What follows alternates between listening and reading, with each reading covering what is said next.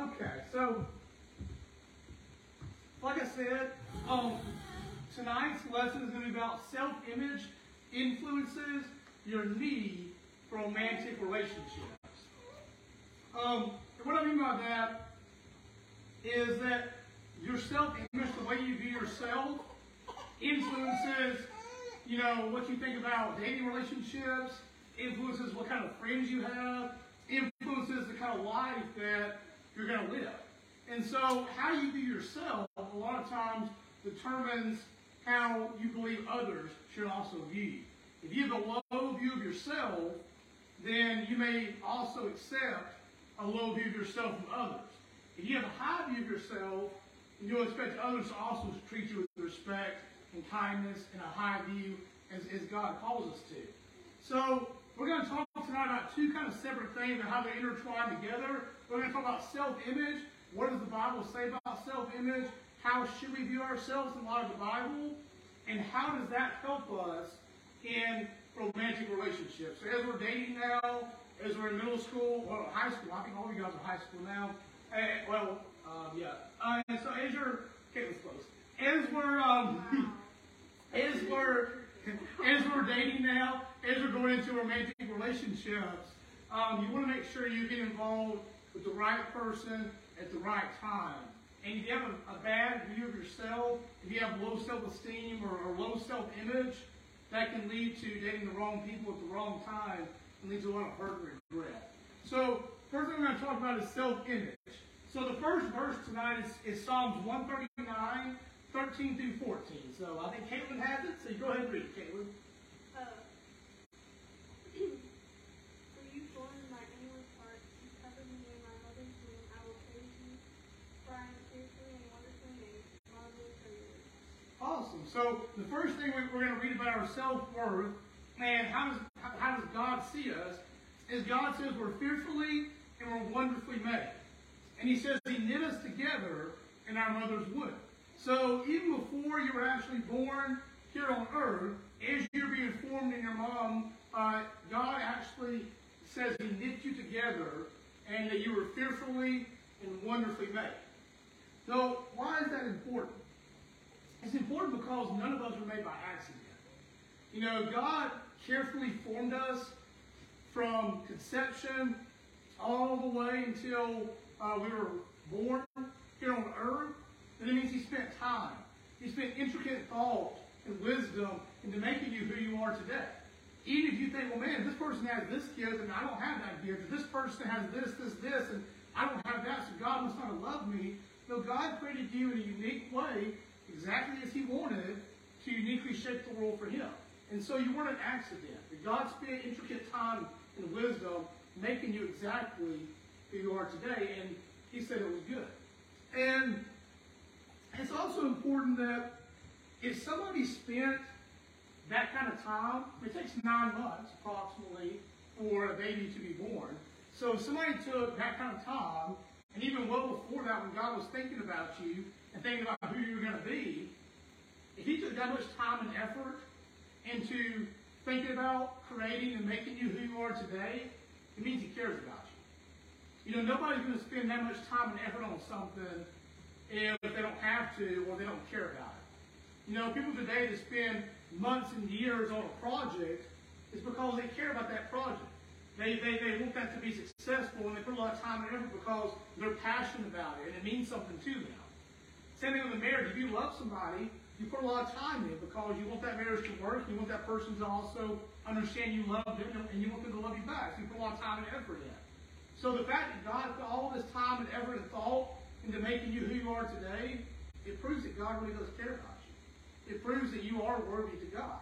And even exactly as you are with your talents and your abilities, even if they're different than somebody else, it's important to God because He made you uniquely, uniquely shaped the world for Him. And then I want you guys to think about this. In addition, God also didn't just make you, you know, something great and it was totally different from who He was. It actually says in the Bible that God made you in His own image. And there's an important point to why that's so important. And so, uh, Victoria, can you read Genesis 1, 26 through 27?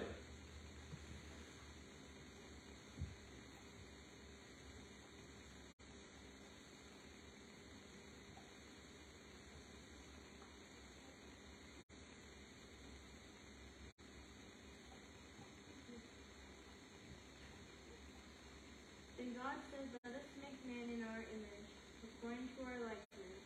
Let them have dominion over the fish of the sea, over the birds of the air, and over the cattle over all the earth, and over every creeping thing that creeps on earth. Awesome. Um, Yes. that's the first verse. Uh, that's actually good. There's something there. Yeah, sorry. That's actually good there. Um, so that little part there, what that means is that God created you in His own image. And so when God created us, each and every one of us, we're created in the likeness of God, in the likeness of Christ and the Holy Spirit. Why that's so important is because, you know, it's one thing for somebody to spend all that time and effort into making you, but to make you to resemble who they are, then that means it's an even extra kind of love and cherishment. You know, if somebody's doing, if somebody puts that kind of time and effort and makes something to resemble themselves, that's probably their most prized possession. And we and it confirms that in the Bible. As he says, God says that humans have dominion over everything in the earth. You know, we are God's most prized creation. We're the most we're, we're, we're the most valuable to God in all His creation. And in addition to not just the creation account in Genesis, this is even more shown when Jesus comes to earth. He doesn't die for the cattle, and he doesn't die for the horses, he doesn't die for the plants and the insects. He dies for us, he dies for people. Because we are God's most prized possession. God loved us so much that he sent his son to die for us. Because we were the most prized creation that God created. I want you to think about that. When you think about your self-image and your worth, the world's going to tell you all kinds of lies. They're going to tell you you're not pretty enough, you're not athletic enough, you're not as talented as this person, you don't have this, this, this. So because of that, you're not very valuable. You read the, the biblical account, God's saying that I spent time creating you exactly who you are for a reason. I created you in my image, and you're my most prized creation. I, I thought so highly of you that you're the only creation that I sent my son to die for. So if you put your faith in him, you can have eternal life and spend forever with me. Because I want to be with you. I want to enjoy life with you. I want to enjoy eternity with you. And so there's a last point here about self-worth and how it then, then it applies to romantic relationships. So we understand that we're fearfully and wonderfully made by God in His image. And we're, and we're, and we're, and we're made like this. Why? To do works He's planned for us. So Aaron, you want to read off Ephesians 2.10? Oh yeah, sure, no problem. Ephesians two. Uh, Yeah, buddy. yeah, yeah, my bad. One sec. Okay.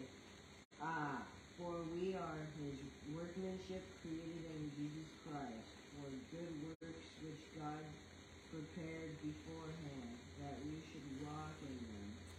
Perfect. So God is saying there that we were created uh, with value. We were made like Him. We were His most prized creation.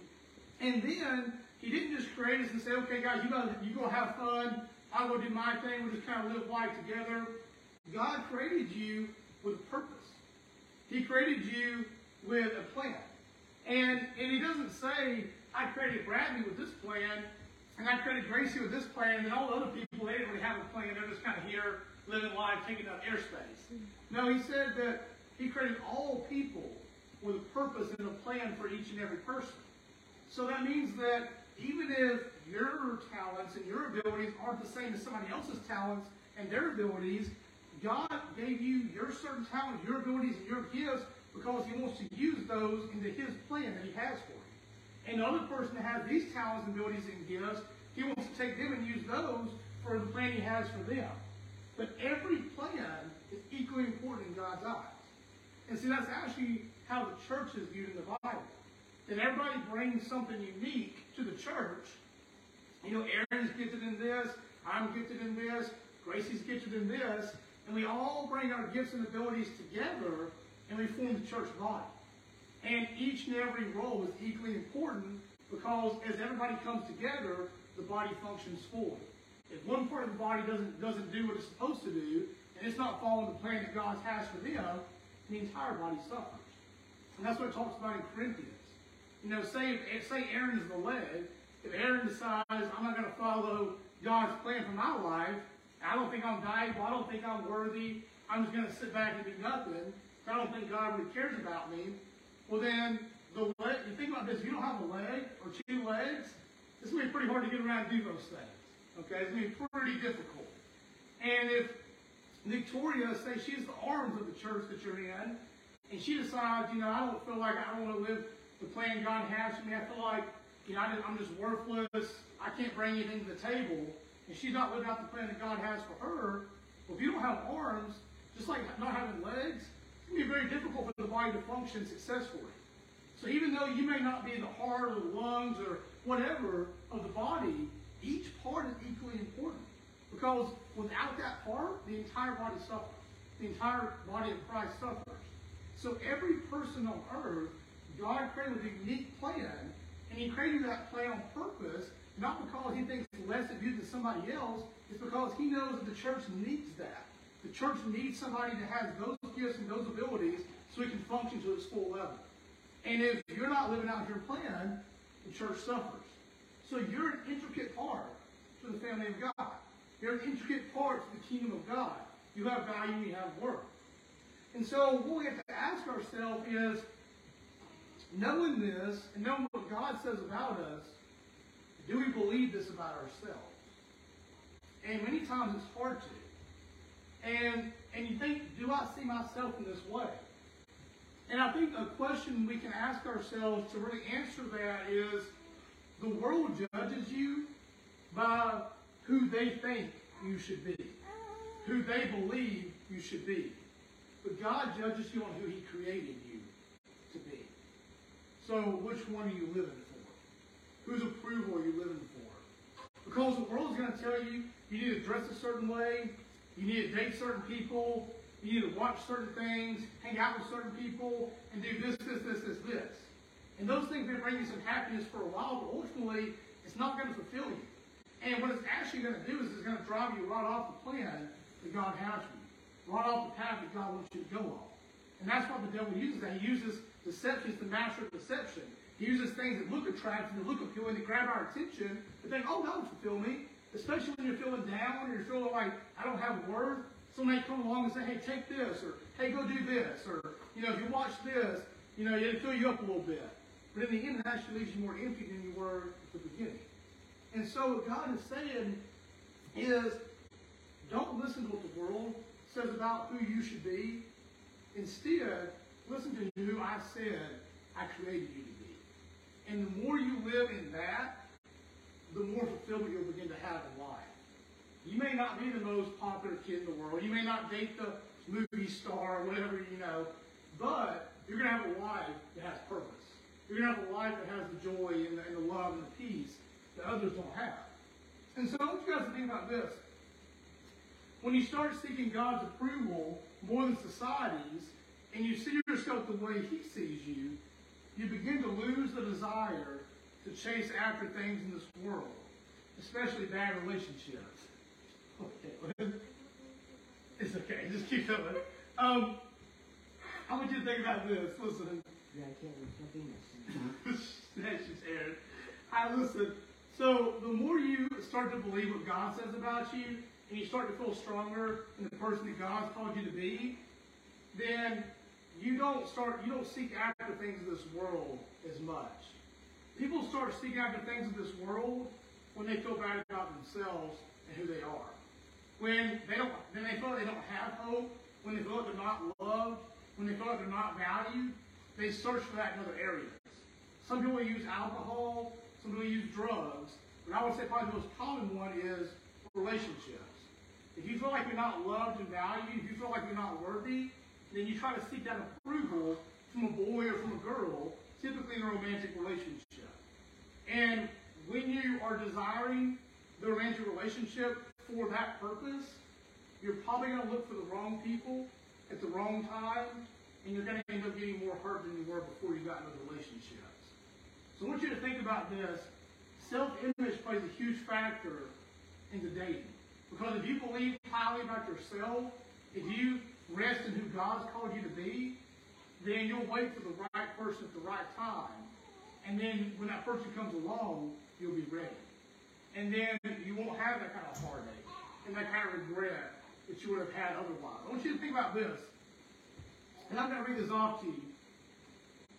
Um, this is when you need to understand while you're single, when you're not dating somebody, you have a great opportunity to grow into the person God's calling you to be and to live completely sold out for Him. Because think about this when you're dating somebody in high school or even middle school, especially those relationships, you're going to probably constantly be talking to them, hanging out with them. Sometimes you get worried about where they're at. You get worried about where you're at. Jealousy comes into play. All this stuff happens. It happens to me. It happens to everybody. Okay, and so all that's going to take up a lot, a lot of your time. So while you're not in one of those relationships, you have a freedom that you don't have that kind of weight upon you. You don't have that kind of stress upon you. You don't have that kind of time restraint. So during that time, you have that more free time to yourself. Spend that time with God. Get to know Him more and how He sees you. Get to know Him on a deeper level. And you do that through reading His Word. You do that through prayer. You do that through, you know, diving into to more what His Word says. You do podcasts and things like that. But I want you to think about this as well. It's also a time to work on yourself. While you're single, if there's things you know you struggle with, that's a great time to really work on those things. Whether it's going through counseling, whether it's just talking to somebody, whether it's taking some steps you need to take to overcome something or to be stronger in an area. If you're weak in something, if you feel like there's, there's some areas in my life that I'm just not the, the strongest in, we all have those. When you're single and you have this time on your hand, that's a great time to work on yourself and grow closer to God. And if you do that while you're single, eventually when God does bring that person along at the right time, then you'll be a more complete person for that person. And that relationship will go much smoother. And so I want, I want, I want to read you guys off in 1 Corinthians, it's chapter 7, and it's verses 8 through 9. And it says, But I say to you, to the unmarried and to the widows, it is good for them if they remain even as I am. But if they cannot exercise self-control, let them marry. For it is better to marry than to burn with passion. Why do I read that out? Do you know who wrote 1 Corinthians? Anybody? No. Okay, Paul did. Uh, do anybody know what the book of 1 Corinthians who was written to? No. The church in Corinth. Anybody know what sin the church in Corinth had? No. They just opened God. That's, uh, that is, you guess. that, is, that is part of it. Uh, anybody else have an idea? The church in Corinth was notorious back then for sexual immorality. Okay? They had a huge sex problem. Okay? So the church in Corinth, they were doing some funky stuff back then. And Paul wrote this letter, 1 Corinthians and 2 Corinthians, to the church in Corinth about their situation and what God was calling them to do. And Paul never married in the Bible. He was one of the greatest evangelists, but he never married.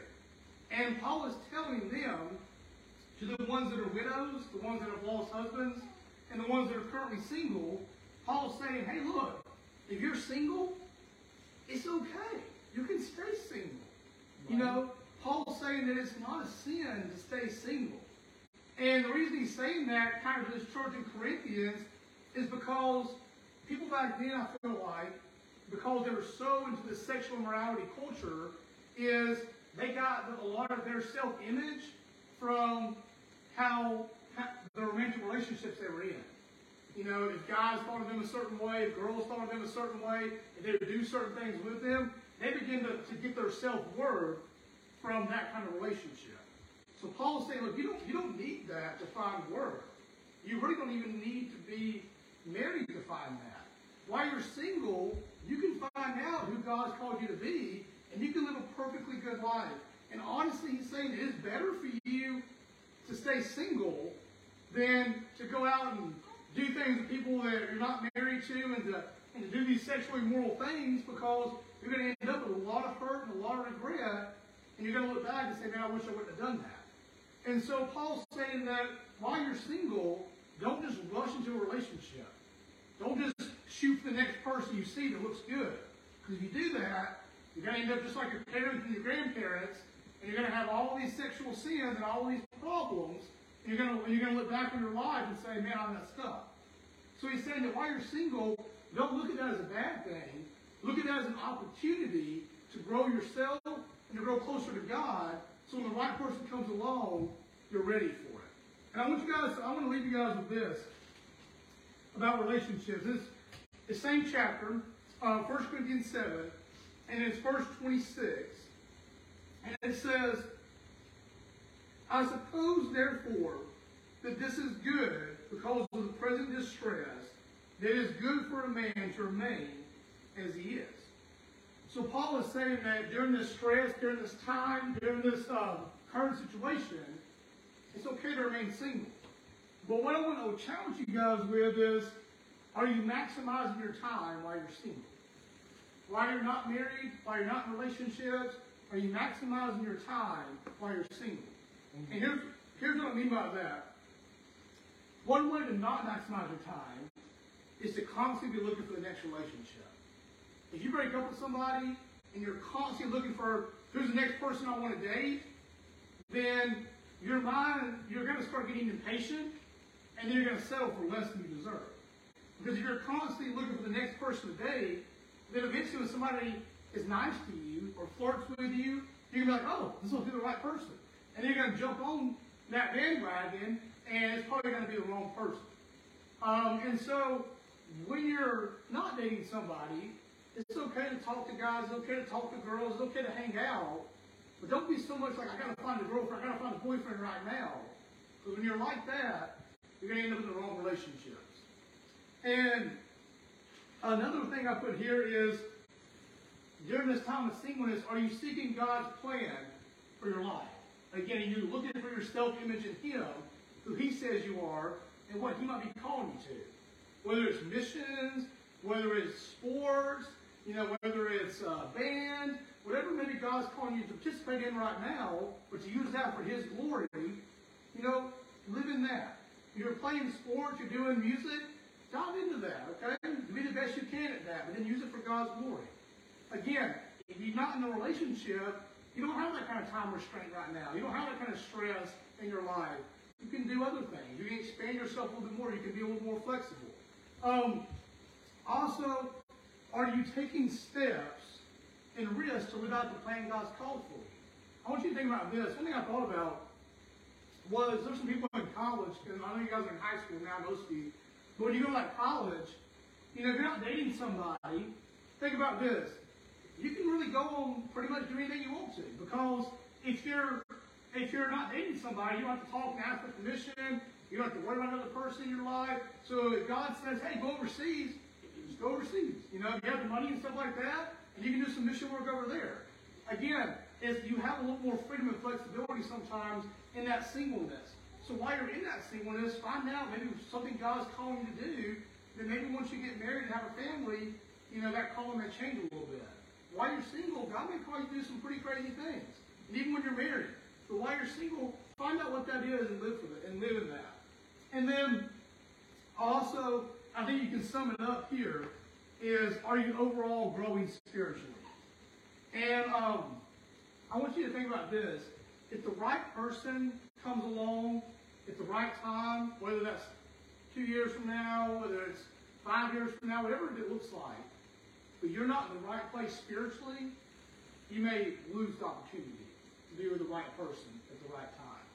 Because if you're in the, if you're not focusing on yourself and on God and your singleness and really living in that and being content in that, then when God does bless you eventually with the right person, you may be living a way that is, is not right, and that person's going to see right through you, and you're going to lose that opportunity. And so, focus on yourself, focus on God in the singleness. Realize that, like in the Bible, it says it's not a bad thing, it's not sinful. Sometimes it's better to be single than to be in a bad relationship. Um, actually, every time it's better to be single than in a bad relationship. And so, while you're single, get ready for the person that God may be leading you to. And if He doesn't lead you to that person, He'll at least lead you to the person He's calling you to be. And you can lead, and you can live that out. So if you're doing these things, when the right person comes along, you'll be ready, and the relationship will be set up for success. So let me pray for us, and we'll close for tonight. Lord, I just pray that uh, we find our worth in you, not in social media, not in society, not in what other people say about us, but who you called us to be. So I ask God uh, for our students, while they're not dating somebody, while they're single right now, I ask that they really dive into who you're calling them to be and dive into what you say about them and grow spiritually. So eventually, God, if you do bring a person along you want them to be with, they're ready to receive that person, the person they need to be for them and ultimately for you. So the relationship can be set off on the best possible foot. In your name we pray, Lord Jesus. Thank you. All right, let me pause the video.